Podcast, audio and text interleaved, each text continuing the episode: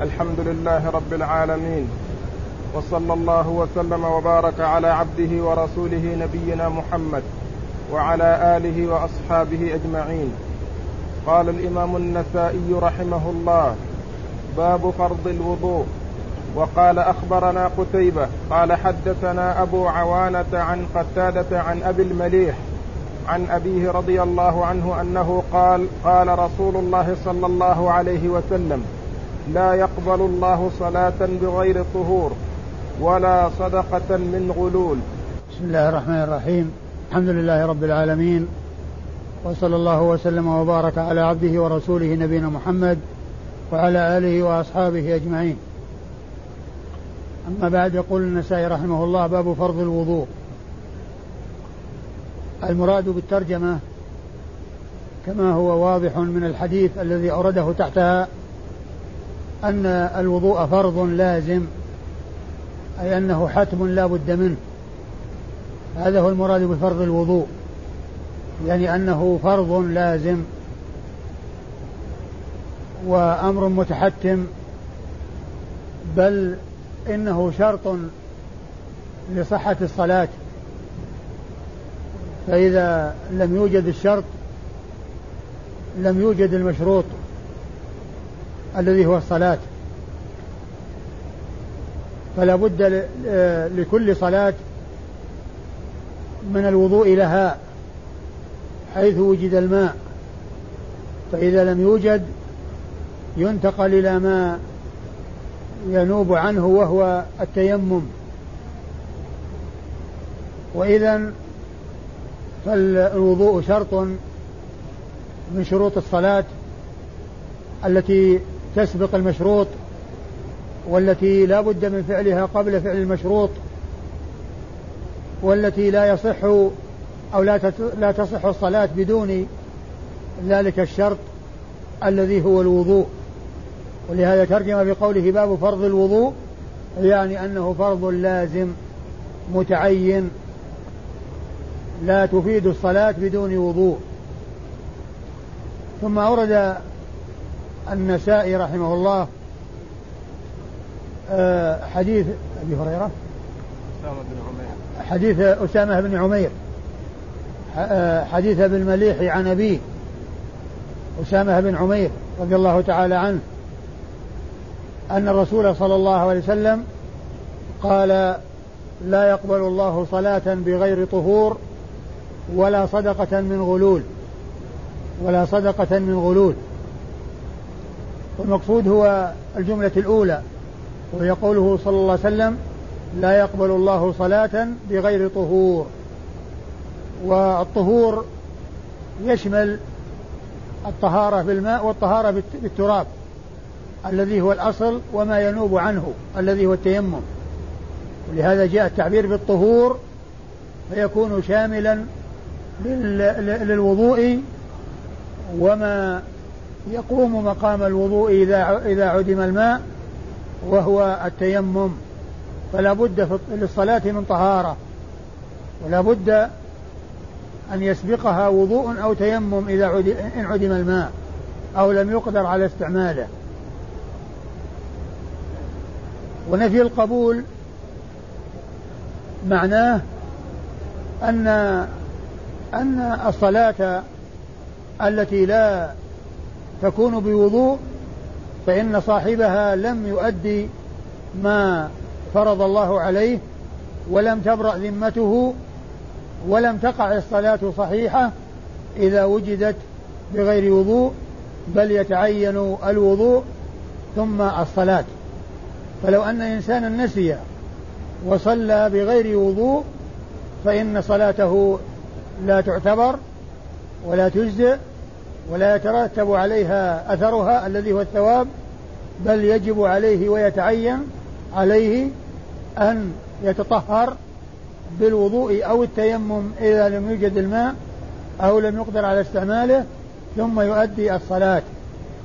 وإذا فالنفي هنا نفي القبول لنفي الإجزاء ونفي الصحة ونفي الأثر المترتب على ذلك وهو الثواب بمعنى أن الإنسان يتعين عليه أن يتوضأ ويصلي لأن الصلاة التي حصلت بدون وضوء وجودها كعدمها. لم تبرأ بها ذمة ولم يحصل بها أداء واجب ولم يحصل إجزاء ولم يحصل الثواب المترتب عليها لأن من شرط الاتيان بها الطهور فإذا أتي بها من غير طهور فإنها غير صحيحة وغير مجزئة. فالنفي يدخل فيه نفي الصحة. ومعنى ذلك أنه لا بد من لا بد من الوضوء والصلاة. لكن هناك أو في بعض المواضع يأتي نفي نفي القبول. ولكنه لا يلزم معه الإعادة. لا يلزم معه الإعادة وإنما يحصل آه، حرمان الثواب وعدم حصول الثواب المترتب على على الصلاة. ومن ذلك ما جاء في الحديث من أتى عرافا لم تقبل له صلاة أربعين يوما. فمعنى لم تقبل يعني معناه أنه, لم أنه يحرم ثوابها ويحرم الأجر المترتب على الصلاة ولكنه لا يؤمر بالإعادة.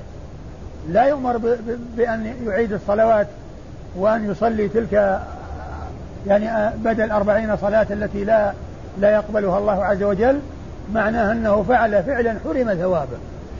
أنه عوقب على إتيانه العراف وذهابه للعراف بأنه فعل فعلا حرم ثوابه.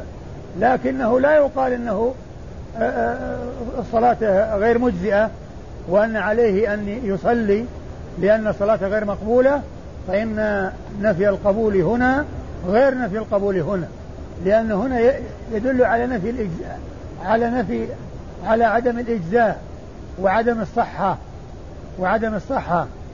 وأما ذاك فالصلاة قد حصلت ولا يؤمر بالإعادة ولكنه يحرم الثواب ولكنه يحرم ثوابها. أما الذي معنا هنا في قوله لا يقبل الله صلاة بغير طهور بغير طهور آه فمعنى ذلك أنها لا تجزئ. ولا تصح ويتعين على من صلى بغير وضوء أن يتوضأ ويصلي لأن صلاته التي قد حصلت من قبل أي بغير وضوء هي لاغية ووجودها كعدمها لأنه فقد شرط من شروطها الذي لا تعتبر ولا تنفع ولا تفيد إلا إذا وجد الشرط قبل وجود المشروط. لا يقبل الله صلاة بغير طهور ولا صدقة من غلول. ولا صدقة من غلول. الغلول هو بمعنى الخيانة. معناه الخيانة. وهو يشمل ما آه، يدخل تحته كل مال حرام. كل مال حرام فإنه آه، لا ينتفع صاحبه بالتصدق به لأن العمل أو الصدقة المقبولة هي الطيبة التي هي من كسب طيب. وقد جاء في الحديث الصحيح إن الله طيب لا يقبل إلا طيبا حديث أبي هريرة الذي رواه مسلم في صحيحه. إن الله طيب لا يقبل إلا طيبا ثم ذكر بعد ذلك الرجل يطيل السفر أشعث أغبر يمد يديه إلى السماء يا رب يا رب ومطعمه حرام ومشربه حرام وملبسه حرام وغذي بالحرام فأنا يستجاب له. هكذا قال رسول الله عليه الصلاة والسلام.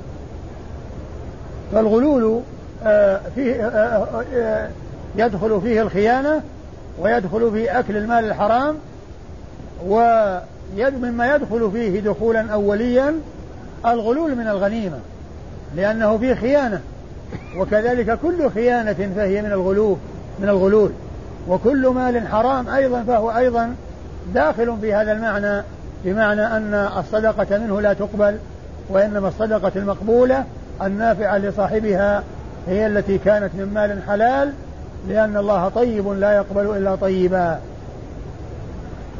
أما إسناد الحديث فيقول النسائي أخبرنا قتيبة.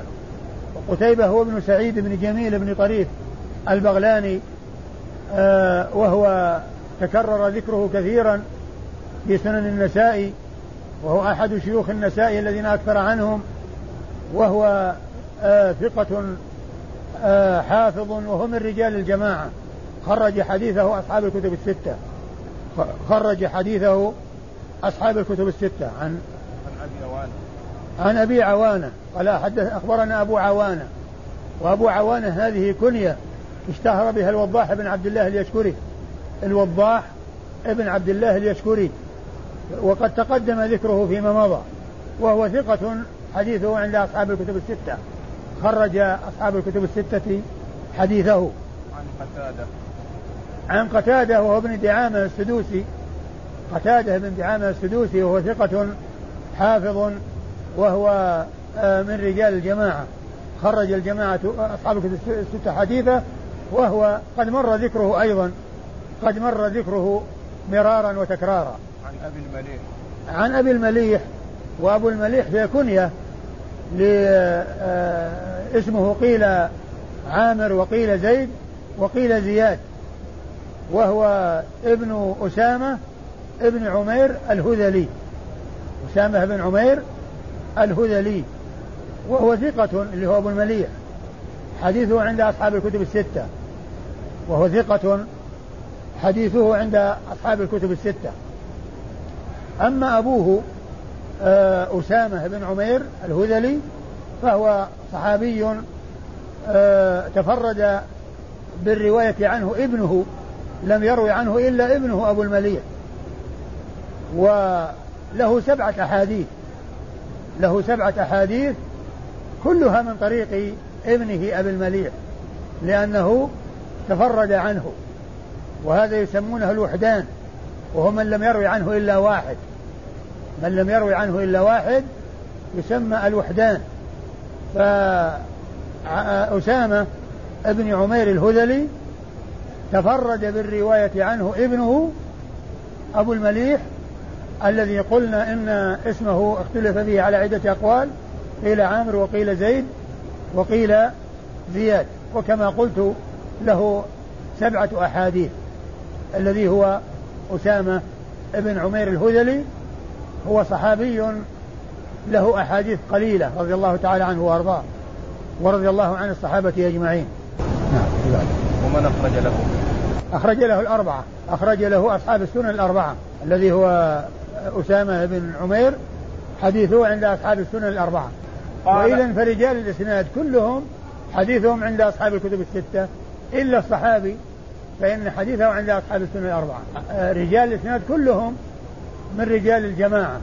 قتيبة بن سعيد و أبو عوانة. وأبو عوانة الوضاح بن عبد الله اليشكري وقتادة بن دعامة السدوسي وأبو المليح آه الذي هو آه ابن أسامة بن, بن عمير الهذلي. هؤلاء كلهم من رجال الجماعة.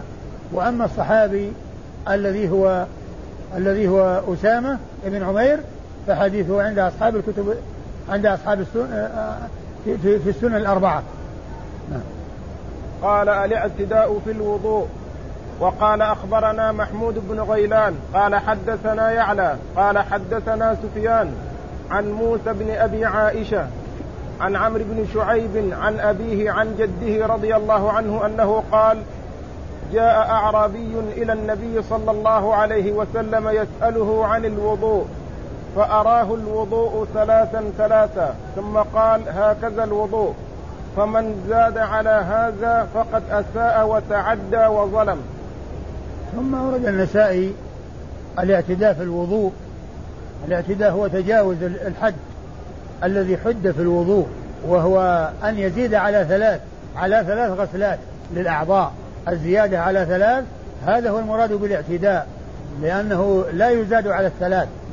يتوضأ مرة ومرتين وثلاثا وكذلك يجوز آه، التفاوت بأن يكون البعض مرة والبعض مرتين والبعض ثلاث لكن لا يتوضأ أربع أربع مرات أو خمس يعني غسلات أو أو أربع غسلات أو أكثر وإنما يوقف عند حد الثلاث. وقد أورد فيه حديث عمرو بن شعيب عن أبيه عن جده أن أعرابيا جاء إلى الرسول صلى الله عليه وسلم وسأله عن الوضوء ف فأراه الوضوء فأراه الوضوء ثلاثا ثلاثا ثم قال فمن؟ ثم قال هكذا الوضوء. أيوه. فمن؟ فمن زاد على هذا فقد أساء. ثم قال هكذا الوضوء. فمن زاد على هذا فقد أساء وتعدى وظلم. فقد أساء وتعدى وظلم.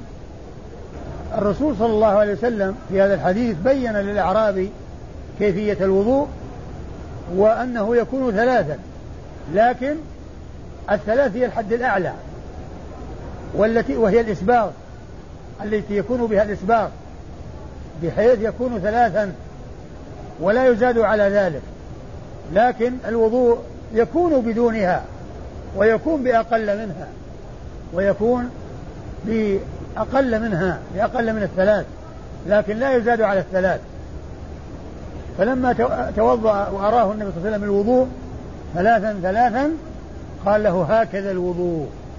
هكذا الوضوء يعني الوضوء الكامل الوضوء الذي فيه الإسباغ. فمن آه، زاد على هذا فقد أساء وتعدى وظلم. والترجمة هنا أخذها من تعدى الاعتداء في الوضوء من قوله تعدى لأنه جاء في الحديث تعدى فقال الاعتداء في الوضوء. يعني بالزيادة وتجاوز الحد الذي حده رسول الله صلى الله عليه وسلم وهو إسراف. يعني كون الإنسان يعني يزيد على ثلاث هذا من الإسراف وهو من العدوان ومن الظلم ومن الإساءة. كما بين ذلك رسول الله صلى الله عليه وسلم في هذا الحديث أنه قال فقد أساء وتعدى وظلم. فقد أساء وتعدى وظلم. وفي الحديث بيان التعليم بالفعل لأن الرسول صلى الله عليه وسلم ما سأله عن الوضوء توضأ وأراه كيف يتوضأ وأنه ثلاثا ثلاثا وأنه يكون ثلاثا ثلاثا. ثم إنه بين بالفعل بالقول مع الفعل ثم قال هكذا الوضوء. فجمع بين القول والفعل توضأ وهو يرى ثم قال هكذا الوضوء. فصار البيان بالقول والفعل. ثم أضاف إلى ذلك أن من زاد على هذا العمل فقد أساء وتعدى وظلم. وقد جاء يعني آه، في, في آه، عند أبي داود عند أبي داود فمن زاد على هذا أو نقص. قد زاد على هذا أو نقص والتعبير أو لفظ نقص هذه زيادة. ليست عند عند الباقين الذين رووه وإنما انفرد بها أبو داود وهي زيادة منكرة أو شاذة. يعني هي زيادة غير محفوظة غير ثابتة لأنها تعارض ما جاء عن الرسول صلى الله عليه وسلم من الوضوء مرة ومرتين. وقد جاء في أحاديث صحيحة كثيرة أن الرسول توضأ مرة مرة. وتوضأ مرتين مرتين.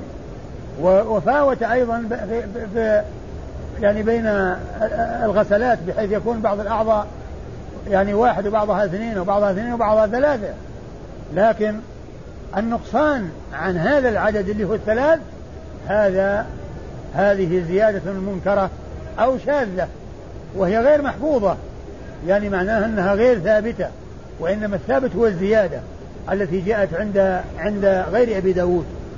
وأما النقصان فهذا انفرد به أبو داود وهي زيادة غير صحيحة زيادة غير ثابتة زيادة آآ آآ معارضة لما ثبت في الأحاديث الصحيحة من جواز أو من حصول الوضوء مرة مرة ومرتين مرتين لأن مقتضى هذه الزيادة وهي أو نقص أن الإنسان إذا نقص عن ثلاث يعني معناه أنه ظلم أو أنه أساء وهو ليس بمسيء ولا ظالم بل هو محسن.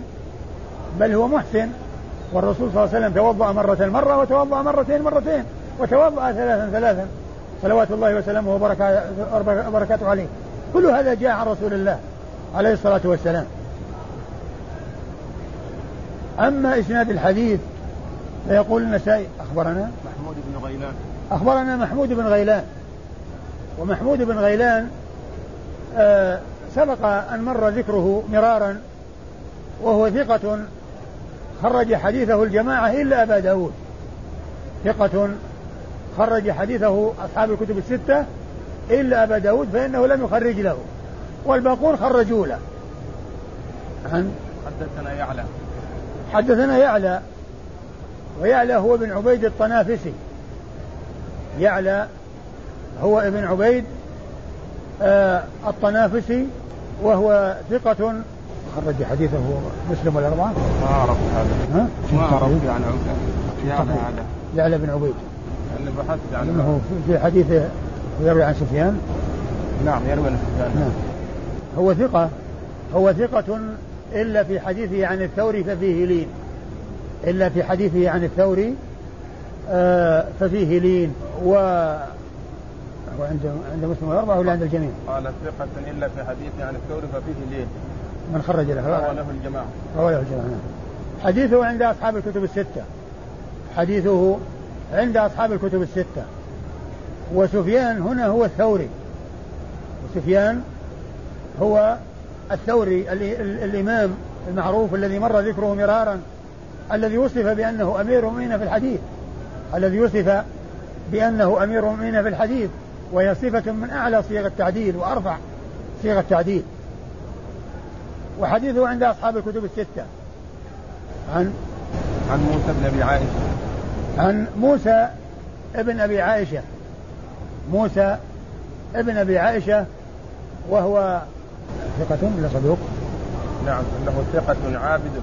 نعم وهو ثقة عابد حديثه عند عند عند مسلم مسلم وأصحاب السنة الأربعة. عند مسلم وأصحاب السنة الأربعة. في هذه النسخة عندي رواه الجماعة. رواه الجماعة؟ إيه. في هذه النسخة. اللي بعده من رواه روى عن عمرو بن شعيب عن أبيه. اللي بعده من هو؟ عن عمرو بن شعيب عن أبيه. إيه نعم نعم. موسى بن أبي عائشة هو هو, هو رواه له الجماعة. ليس مسلم ولا الأربعة. بل روى له الجماعة أصحاب الكتب الستة. وهو ثقة عابد حديثه عند أصحاب الكتب الستة. أما عمرو بن شعيب عن أبيه عن جده فعمرو هو ابن شعيب بن محمد بن عبد الله بن عمرو بن العاص. عمرو بن شعيب بن عبد بن محمد ابن عبد الله ابن عمرو بن العاص رضي الله تعالى عنهما. وعبد الله وعمرو بن شعيب هذا هو صدوق هو صدوق حديثه عند أصحاب السنة الأربعة. عند أصحاب السنة الأربعة؟ نعم البخاري في جزء القراءة. البخاري في جزء القراءة وأصحاب السنة الأربعة. خرج حديثه البخاري في جزء القراءة خلف الإمام وأصحاب السنة الأربعة وهو صدوق. وأبوه شعيب الذي يروي عنه هو شعيب بن محمد ابن عبد الله بن عمرو. وهو أيضا صدوق وحديثه عند البخاري في الأدب المفرد وفي جزء القراءة وعند أصحاب السنن الأربعة وعند أصحاب السنن الأربعة. وقد قال الحافظ إنه ثبت سماعه عن جده يعني معناه أن عمرا يروي عن أبيه وأبوه يروي عن جده وأبوه آه، شعيب يروي عن جده عبد الله بن عمرو يروي عن جده عبد الله بن عمرو بن العاص فيكون الحديث آآ آه، آآ آه، ثابتا والرواية أو الحديث الذي يأتي عن طريق عمرو بن شعيب عن أبيه عن جده هو من قبيل الحسن ومن قبيل الحسن وحديثه حسن. وإذا كان الحديث أو الإسناد إلى عمرو بن شعيب عن أبيه عن جده آه، مستقيما ثابتا فإن رواية عمرو بن شعيب عن أبيه عن جده لا تقل عن الحسن وهي ثابتة وقد عول عليها العلماء واحتجوا بتلك الأحاديث التي تأتي عن طريق عمرو بن شعيب عن أبيه آه، عن جده. وهذا الحديث هو أول حديث يأتي في سنن النسائي من طريق عمرو بن شعيب عن أبيه عن جده. أول حديث في سنن النسائي يأتي من طريق عمرو بن شعيب عن أبيه عن جده. هذه النسخة اللي عندي روى له البخاري في الجزء خلف الإمام والأربعة فقط. اللي هو شعيب بن محمد. شعيب؟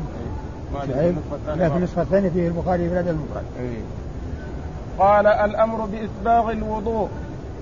وقال أخبرنا يحيى بن حبيب بن عربي قال حدثنا حماد قال حدثنا أبو جهضم قال حدثني عبد الله بن عبيد الله بن عباس قال كنا جلوسا إلى عبد الله بن عباس رضي الله عنهما فقال والله ما خصنا رسول الله صلى الله عليه وسلم بشيء دون الناس إلا بثلاثة أشياء فإنه أمرنا أن نسبغ الوضوء ولا نأكل الصدقة ولا ننزي الحمر على الخيل. ثم أورد النسائي هذه الترجمة وهي باب إسباغ الوضوء. باب إسباغ الوضوء. الأمر بإسباغ الوضوء. الأمر بإسباغ الوضوء. الأمر بإسباغ الوضوء. آه إسباغ الوضوء كما عرفنا فيما مضى يكون بالعدد وهو أن يكون ثلاثا ويكون بالدلك. والاستيعاب يعني في الغسلات فيكون بال بالعدد ويكون بالفعل ويكون بالفعل الذي هو الدلك. هذا هو إسباغ الوضوء. وال وال والوضوء المجزئ هو الذي يحصل فيه الاستيعاب للأعضاء ولو مرة واحدة ولو مرة واحدة. يعني معناه أن الحد الأدنى هو مرة لا بد فيها من الاستيعاب والإسباغ هو أن يكون دلك وأن يكون آه، آه، وصول العدد الأكمل الذي هو ثلاثا لكن لا يزيد عليها لأنه كما تقدم في الحديث السابق الذي مر آنفا أن ذلك اعتداء وظلم وإساءة. أن ذلك اعتداء وظلم وإساءة يعني تجاوز وهو من الإسراف.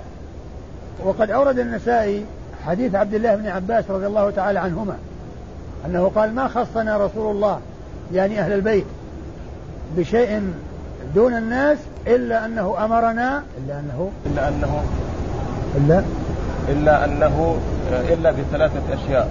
إلا بثلاثة أشياء إيش؟ فإنه أمرنا أن نسبغ إلا بثلاثة أشياء فإنه أمرنا بأن نسبغ الوضوء. وأن لا نأكل الصدقة وألا ننزي الحمر على الخيل. ومن المعلوم أن إسباغ الوضوء ليس خاصا بأهل البيت وكذلك إنزاء الحمر على الخيل ليس خاصا بأهل البيت وإنما الخاص بهم الذي آه الذي يختصون به عن غيرهم هو تحريم الصدقة عليهم. تحريم الصدقة عليهم. ولعل قوله يعني ما خصنا أن الخطاب حصل فيها فيها جميعا. يعني آه لا تفعلوا كذا ولا تفعلوا كذا. أو آه، آه، لا تفعلوا كذا لا تفعلوا كذا. أما إسباغ الوضوء فليس خاصا بهم فإن هذا مأمور به أمر أمروا به وأمر غيرهم وهو حكم عام يشمل الأمة. ولكن الحكم الخاص بأهل البيت هو إسباغ إسباغ الوضوء. إسباغ الوضوء. الصدقة الذي هو حرم تحريم الصدقة أما إسبال الوضوء فهو مشترك بينه وبين غيرهم وإنزاء الحمر على الخيل أيضا كذلك مشترك بينهم وبين غيرهم. وهو من جنس ما جاء عن علي رضي الله عنه. لما سأله أبو جحيفة هل خصكم رسول بشيء؟ قال لا. وما عندنا إلا كتاب الله وما في هذه الصحيفة أو فهم يعطيه الله رجلا في كتاب الله وما, وما في هذه الصحيفة. وهي صحيفة فيها آه يعني آه مسائل متعددة وأحاديث متعددة آه أحاديث متعددة. يعني معناها أنها عندهم عن رسول الله عليه الصلاة والسلام. وهنا كذلك هي عندهم عن رسول الله عليه الصلاة والسلام رواها عن رسول الله يعني هذا الحديث. ولكن الخصوصية للبيت هي بتحريم الصدقة عليهم. تحريم الصدقة عليهم. أما الإسباغ فإن هذا لهم ولغيرهم. وإنزاء الحمر لهم ولغيرهم. يعني لا ينزون الحمر على الخيل آه لهم ولغيرهم. وإنما الخاص بهم هي الخصلة الوسطى التي هي آه تحريم الصدقة. أنهم لا يأكلون الصدقة. أما ومقصود من ذلك إسباغ الوضوء الأمر بإسباغ الوضوء. أما إسناد الحديث فيقول يقول حدثنا يحيى أخبرنا يحيى بن سعيد بن عربي بن حبيب يحيى بن حبيب بن عربي ويحيى بن حبيب العربي ثقة خرج حديثه مسلم وأصحاب السنن الأربعة. خرج حديثه مسلم وأصحاب السنن الأربعة. وقد مر ذكره فيما مضى. عن عن قال حدثنا حماد. قال حدثنا حماد وحماد هو بن زيد. حماد هو ابن زيد ابن دينار البصري وقد مر ذكره فيما مضى وهو ثقة حديثه عند أصحاب الكتب الستة أيضا. حديثه عند أصحاب الكتب الستة والذي قبله ليس لم يخرج له البخاري. نعم. حدثنا أبو جهضم. حدثنا أبو أبو جهضم. وأبو جهضم هذا هو موسى بن سالم. موسى ابن سالم وهو صدوق خرج حديثه أصحاب السنن الأربعة. أصحاب السنن نعم. اللي بعده. حدثني عبد الله بن عبيد الله بن عباس. حدثنا عبد الله بن عبيد الله ابن عباس. يعني ابن عبد المطلب. عمه عبد الله بن عباس. هو هنا يروي عن عمه عبد الله بن عباس لأن هذا عبد الله ابن عبيد الله بن عباس. وعبيد الله هو أخو عبد الله. قال كنا جلوسا عند عبد الله بن عباس. وهذا الذي هو عبد الله ابن عبيد الله ثقة حديثه عند أصحاب السنة الأربعة مثل أبو جهضم آه، الذي قبله. يعني حديثه عند أصحاب السنة الأربعة. هو الجماعة. نعم هو الجماعة. عندي هكذا في هذه النسخة. ها؟ في هذه النسخة رواه الجماعة ما أدري يعني ما رجعت النسخة ما أدري يحتاج إلى تحقق أنا في بالي أنها خرج له إلا إذا كان في اختلاف في النسخة المصرية. يروي عن عبد الله بن عباس. يروي عن عبد الله بن عباس وعبد الله بن عباس هو صاحب رسول الله صلى الله عليه وسلم وابن عمه والذي مر ذكره مرارا وهو أحد السبعة المكثرين من رواية الحديث. عن رسول الله صلى الله عليه وسلم والذين جمعهم السيوطي في بيتين من الشعر ذكرتهما لكم مرارا. نعم. قال أخبرنا قتيبة قال حدثنا جرير عن منصور عن هلال بن يساف عن أبي يحيى عن عبد الله بن عمرو رضي الله عنهما أنه قال قال رسول الله صلى الله عليه وسلم اسبغوا الوضوء. عبد الله بن عمرو. عبد الله بن عمرو. ثم ورد النسائي حديث عبد الله بن عمرو بن العاص رضي الله تعالى عنهما. الذي يقول فيه النبي صلى الله عليه وسلم اسبغوا الوضوء. وهذا الذي هو قوله اسبغوا الوضوء يعني يدل أو يبين أن أن إسباغ الوضوء أمر عام ليس لأهل البيت خاصة كما جاء في الحديث الذي قبل هذا. لأن هنا يقول أسبغ الوضوء أمر بإسباغ الوضوء. أمر بإسباغ الوضوء وهو عام لأهل البيت ولغير أهل البيت. فإذا الثلاثة التي تقدمت يعني الذي يخص أهل البيت منها والتي لا يعني يختصون بها أنها تحرم عليهم الصدقة. تحرم عليهم الصدقة. أما إسباغ الوضوء فحديث عبد الله بن عمرو هذا يدل على التعميم وأن هذا حكم عام لجميع الأمة. لهذا قال أسبغوا الوضوء. أسبغوا الوضوء. هكذا يروي عبد الله بن عمرو عن رسول الله صلى الله عليه وسلم. وإسناد الحديث أخبرنا قتيبة. أخبرنا قتيبة وقتيبة هو بن سعيد الذي مر ذكره مرارا ومر ذكره في الدرس. هذا الدرس أيضا. حدثنا جرير. حدثنا جرير هو بن عبد الحميد الذي مر ذكره مرارا وهو ثقة من رجال الجماعة. عن عن منصور. عن منصور هو بن المعتمر الذي مر ذكره أيضا مرارا وهو ثقة من رجال الجماعة أيضا. عن هلال بن يساف. عن هلال بن يساف هلال بن يساف ابن ابن يساف بكسر الياء. شو ثقة ولا صدوق؟ ومر ذكره مرارا. مر بالسلامة. مر ما نعم. في الآخر في الآخر في آخر من يسمى هلال؟ نعم. هلال بن يساف نعم. ثقة. ثقة؟ نعم. خرج له البخاري تعليقا ومسلم والأربعة. هو هلال بن يساف ثقة خرج له البخاري تعليقا ومسلم وأصحاب السنن الأربعة. خرج له البخاري تعليقا ومسلم وأصحاب السنن الأربعة وقد مر ذكره مرارا. عن أبي حية عن أبي يحيى وأبو يحيى هو مصدع الأعرج الذي سبق أن مر ذكره فيما مضى وهو مقبول حديثه عند عند من؟ أظنه عند مسلم وأصحاب السنة الأربعة.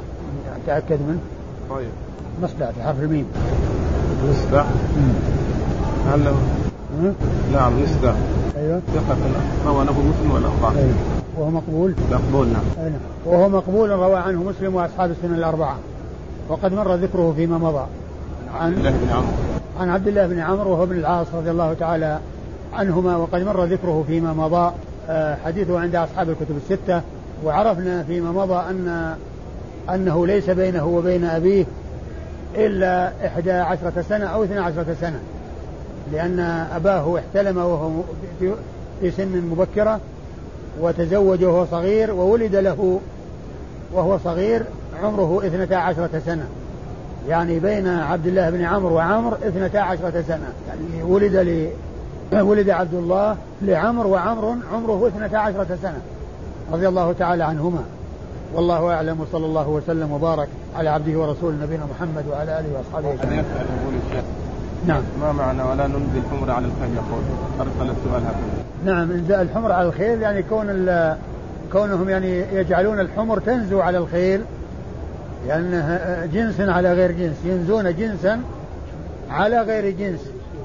لأنه لأن الذي يولد يعني عن طريقها أو يعني بهذه بهذه العملية يعني يصير جنس آخر ليس بجيد. الرسول نهى أن تنزل الحمر على الحمر على الخيل. وإنما الحمر على الحمر والخيل على الخيل. ولا تنزل الحمر على الخيل يعني كونها آآ آآ تمكن من أن, أن تعلو عليها وتنزل فيها ماءها فيترتب على ذلك ولد من جنس ثالث.